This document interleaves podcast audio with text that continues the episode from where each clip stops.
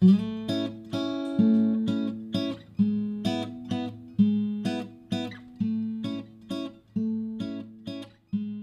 chào các bạn, à, chào mừng các bạn đã quay trở lại với số tiếp theo của Doodle Dood Podcast.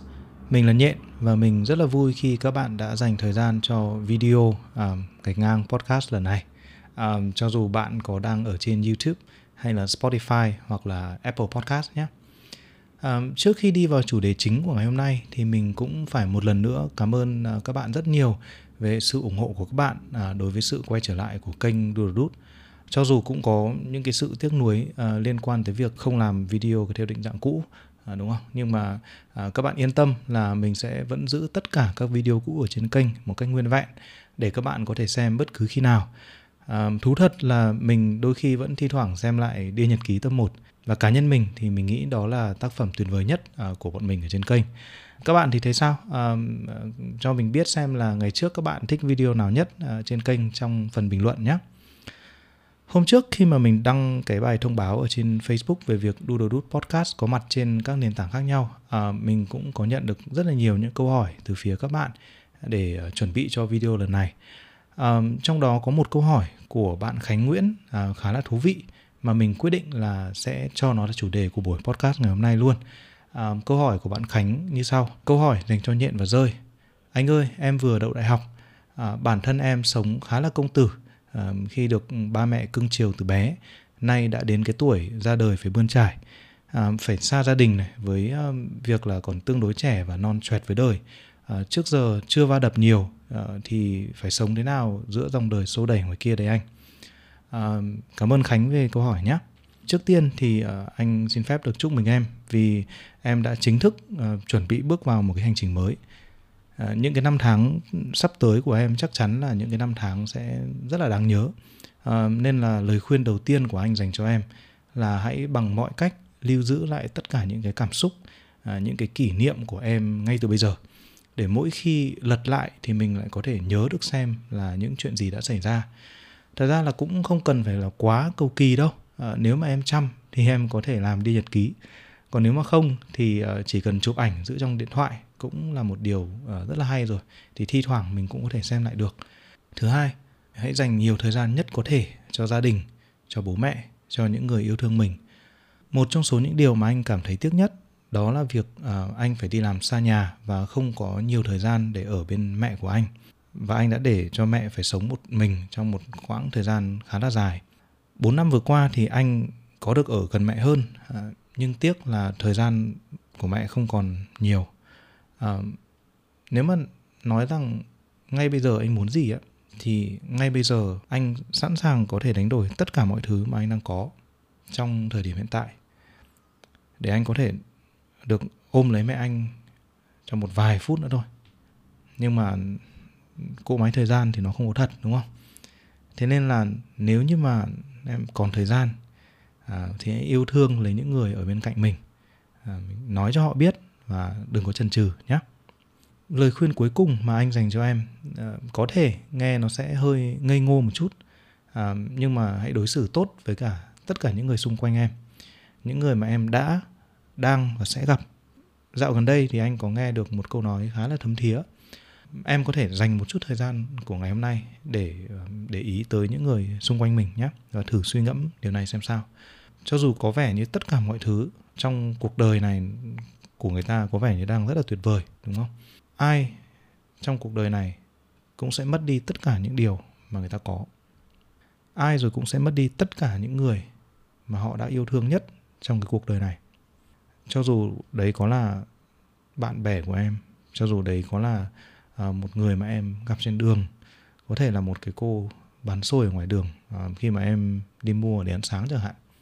Cho dù hoàn cảnh của em, của anh hay của tất cả mọi người khác có như thế nào, thì cái sự thực này là nó sẽ không bao giờ thay đổi.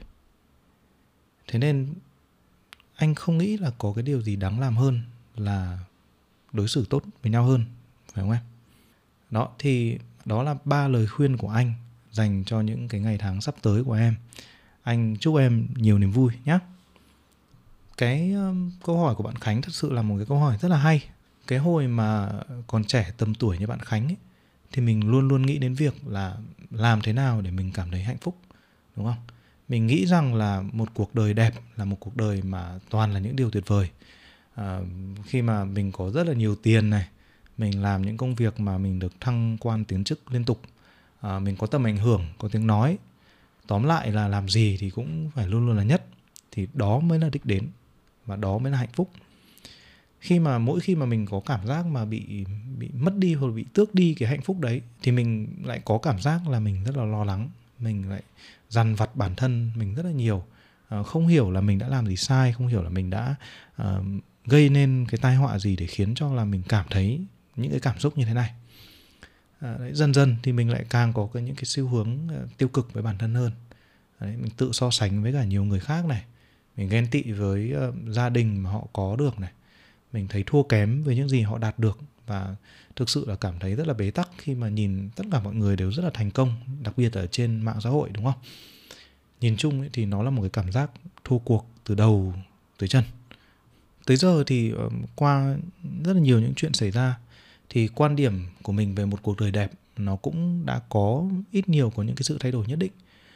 À, mình nghĩ là cái việc so sánh bản thân với những người xung quanh là không cần thiết. Vì thật ra là không một ai có hoàn cảnh và khởi đầu giống nhau cả. Đối với mình thì những người thành công trên cuộc đời ngoài cái sự cố gắng nỗ lực vượt trội của bản thân người ta ra nhé thì yếu tố may mắn chiếm một cái tỷ trọng không hề nhỏ. Mình thử lấy một cái ví dụ ừ, vui vẻ như này nhé uh, Michael Jordan uh, chắc là hy vọng là tất cả mọi người đều biết đúng không? Anh ấy là thiên tài bóng rổ. Um, nhưng mà nếu mà anh sinh ra vào những năm 1700 chẳng hạn thì cho dù là anh có hoàn toàn nhé anh anh hoàn toàn là có tất cả những cái yếu tố thể chất để có thể trở thành một cái vận động viên bóng rổ thì anh cũng thể nào mà thành công được uh, như ngày ấy cũng như bây giờ đúng không? Điều đấy đơn giản thôi là tại vì là ngày ấy thì con người người ta chưa chơi bóng rổ thế nên là anh ấy kể cả như anh ấy có tất cả những yếu tố đấy thì anh ấy cũng không thể nào trở thành vận động viên bóng rổ được. Đó. À, đó thì anh ấy ngoài những cái nỗ lực bản thân của anh ấy ra thì anh ấy đã rất là may mắn khi anh được sinh ra và lớn lên trong cái thời đại mà bắt đầu khi mà người ta đã chơi bóng rổ rồi. Đối với mình um, của hiện tại ấy, thì cái việc mà sống một cuộc đời đẹp nó sẽ bao gồm uh, nhận thức được những điều đến và đi trong mỗi ngày cái đây nó có thể là hơi thở này. Ờ, nó đến và đi khi ta hít vào và thở ra, đúng không? Đó là ánh sáng ờ, một thứ ánh sáng tuyệt đẹp khi ta mở mắt ngủ dậy buổi sáng và cái bóng tối khi mà nhắm mắt lại khi đi ngủ ờ, vào mỗi buổi tối, đúng không?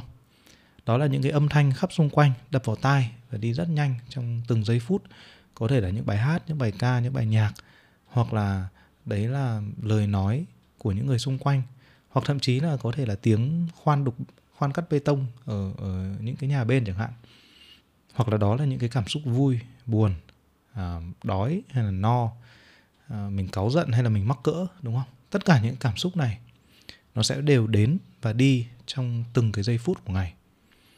À, có một cái điểm nhưng mà các bạn có thể vừa nếu mà các bạn để ý nhé thì à, tất cả những điều tự nhiên mà mình vừa mới nói à, vừa rồi ấy, đều là những thứ đến và đi mà bản thân chúng ta không thể điều khiển được.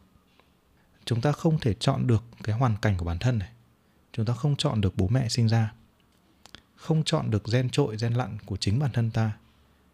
Không biết được uh, những điều trong tương lai nó sẽ thế nào chuyện gì sẽ xảy ra vào ngày mai vào hôm sau vào tuần sau đúng không? Thế nên là nỗ lực trong cuộc sống nó là một cái điều cần thiết nhưng cũng không nên đặt kỳ vọng quá cao vào bất cứ điều gì cả. Nếu mà có điều gì chưa được như mong muốn ấy, thì mình có thể hít một hơi thật sâu và sau đấy thì mình làm lại nếu mà có thể. Không cần phải dằn vặt bản thân mình vì những thứ mà không trong tầm kiểm soát của mình.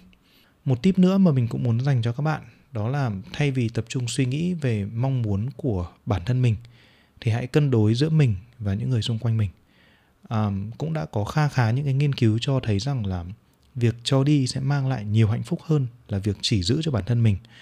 Thế nên là ấy, nếu như mà đã lâu à, bạn không mua hoa tặng mẹ này à, mua quà tặng bố này hay là mua bim bim tặng người yêu bạn thân này à, thì bạn có thể mình mình nghĩ là bạn có thể uh, thử những cái điều bất ngờ này. À, mình nghĩ là những cái điều bất ngờ nhỏ nhỏ này có thể uh, mang đến cho bạn nhiều niềm vui hơn. Cả chính những người mà người ta nhận cái món quà này nhé đó đó là cái chủ đề mà mình muốn nói về ngày hôm nay. Mình biết là cũng có rất là nhiều các câu hỏi khác là mình chưa kịp um, có thời gian để giải đáp.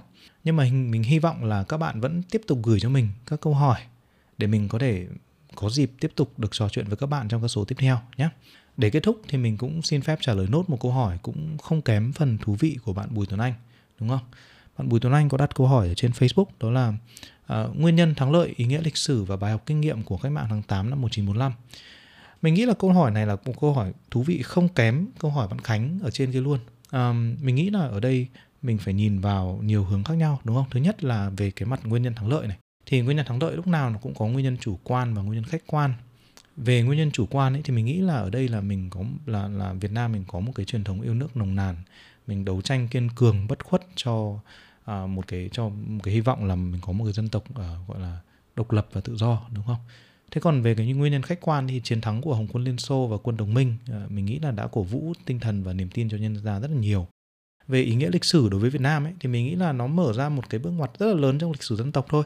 Mình mình mình nghĩ là Việt Nam đã có thể phá tan xiềng xích nô lệ của thực dân Pháp này, ách thống trị của phát xít Nhật và lật đổ chế độ phong kiến bảo thủ thêm nữa là đây cũng là một cái sự cổ vũ rất là lớn cho những cái phong trào giải phóng dân tộc trên thế giới. Và cái bài học kinh nghiệm của cách mạng tháng 8 năm 1945 ở đây là gì? Là mình nghĩ là đảng phải có những cái đường lối đúng đắn sáng tạo nắm bắt tình hình uh, thế giới và trong nước để đề ra những cái chủ trương biện pháp cách mạng phù hợp. À, đảng tập hợp tổ chức các lực lượng yêu nước à, trong cả nước với mục tiêu là cô lập kẻ thù và tiến tới đánh bại chúng nha. Cảm ơn các bạn rất là nhiều đã lắng nghe và hẹn các bạn trong các số tiếp theo của Doodle Podcast nhé. Chúc các bạn một ngày vui vẻ.